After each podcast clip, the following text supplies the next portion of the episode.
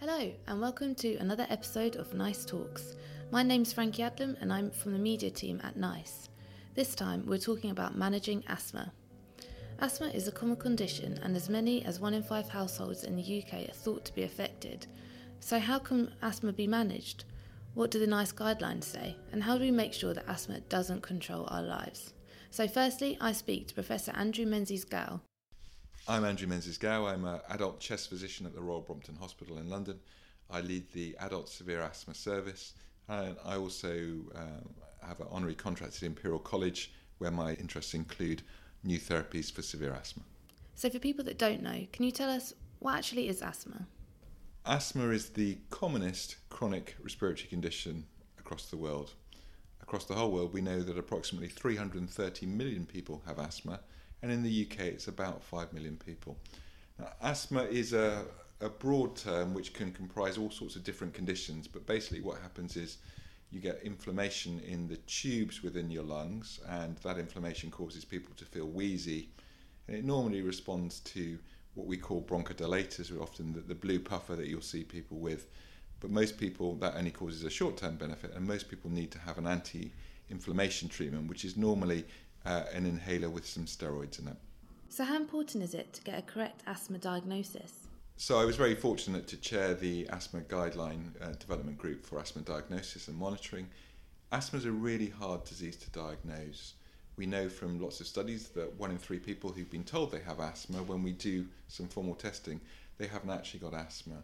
And the flip side to that is lots of people who are breathless haven't had the tests, and anything between 30 and 50% of those people actually have asthma that isn't diagnosed. It's really important to make the diagnosis. It can be a lifelong condition, and if you have the right diagnosis, you can get the right treatment earlier and hopefully become symptom free far more quickly. Okay, so we've spoken about diagnosis. Now we move on to management. So, NICE have also published a patient decision aid to help patients decide with their doctor the best treatment for them. How important is this discussion between the patient and their doctor, do you think? So, I think for any chronic condition, but asthma in particular, shared decision making is key. As a doctor, I'm only giving advice as the person with the condition they might have their whole life. It's really up to them. My role is to put the options on the table and to come to a decision in complete um, discussion with the patient what's the best way forward. Some people would rather have a once a day inhaler, some people would rather use an inhaler when they're feeling symptomatic. Some people are, are happy to come up to have an injection at the hospital every four weeks, others aren't. So I think it's really important. I give advice, but then we try and put that within the person's life because we have to remember asthma is only one tiny part of someone's life, and uh, my role is to minimize the impact of asthma on day to day life. Hi there, it's Alistair Duff here. Hi Alistair, it's Frankie from NICE. So that's me talking to Professor Alistair Duff, who is a consultant clinical psychologist at the Leeds Teaching Hospitals Trust. Alistair spoke to me about his work at the Paediatric Respiratory Unit. My work in the Paediatric Respiratory Unit with children and young people with asthma tends to focus on their anxieties around living with asthma as well as their parents' anxieties about them having asthma. I think that it can be managed quite well at a kind of primary care level, but often when there's a, a severe or a sudden asthma attack, these children get referred to uh, tertiary centres or secondary paediatrics. And they're usually uh, experiencing asthma in, in a kind of traumatic sense, having been brought into hospital suddenly. Uh, and it's this sudden onset and the sudden management of it that I think causes some of the anxieties of, of living with it. Data from Asthma UK says that on average there are three children with asthma in every classroom in the UK. What kind of pressure does this put on schools to know how to respond to asthma attacks? I think that schools schools are becoming increasingly skilled at working and, and supporting children with asthma, but I think there still can be some anxiety in the school system about asthma and how that impacts on a child. I think sometimes where children feel that that uh, their, their, their school staff don't adequately know how to respond to them or over restrict their physical activity, it leads to a sort of a sense of a perceived sense of sort of lack of security um, by the child or the young person, which leads them to sort of further avoid activities in school. I mean, schools do have asthma policies now that they can discuss with their with their pupils.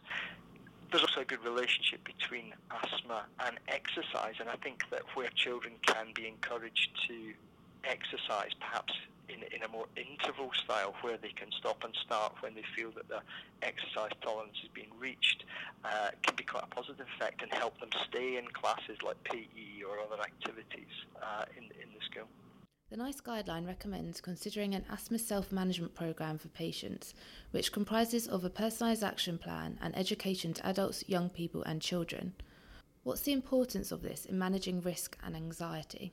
Um, I think in terms of risk and anxiety, the first sort of self-management strategy needs to focus on ensuring that people have got good device technique.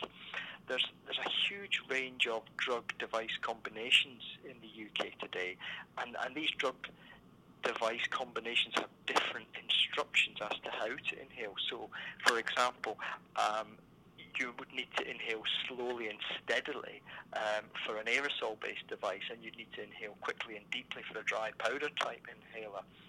And so often the self-management strategies are dependent on effective show and tell type strategies of managing proper inhalation therapy. What other factors can make it difficult for people to control their asthma? The area that we, we look at as a potential cause of why asthma is sometimes difficult to control is exposure to, to allergens. In the home, this can be, you know, to smoke or, or to pet hair, uh, dust mites, and in the environment, as, as we're increasingly hearing about in the media now, um, it's, it's the environmental toxins, particularly diesel particulates, uh, and, and traffic pollution in our, in our cities and towns. So there seems to be a range of environmental sort of allergens that, that children and young people are increasingly having to avoid. And I think potentially it's some of these rules for living that become almost impossible to adhere to if you're going to control your asthma. So in many regards it's unsurprising that sometimes asthma does become uncontrolled and needs approach with different treatments and medicines. So we've been developing for well over a decade now novel therapies. And these treatments are very elegant and very selective injections that impact on just a tiny part of our immune system and have all the benefits associated with the steroid tablets, but without all those side effects that we worry about. So it's really gratifying to see someone come back who's been struggling with asthma for a long time. We put them on the right novel therapy, and they come back and say, I never knew I could feel so well. To end on, what do you think is the future for asthma care? I'm really optimistic about the future for asthma care. We've made a, a, a, lot of strides. The vast majority of people can be well controlled on our conventional treatments. For people with severe asthma, many of them can now have one of the biologics and, and feel much better than before. But I'm hoping over the next 10 to 20 years, we're going to be thinking about what we'd call disease modification, so turning the disease off. And eventually, where we want to try and get to is a cure. Now, we're not there yet, and, and please don't come away from this podcast thinking that this is going to happen in five years but hopefully over my research and clinical lifetime we'll be getting towards that point. If you've enjoyed today's podcast, please subscribe to our channel. You can find the Nice Talk series on SoundCloud, Apple Podcasts, and Stitcher mobile apps. If you've got any questions or comments, we'd love to hear from you.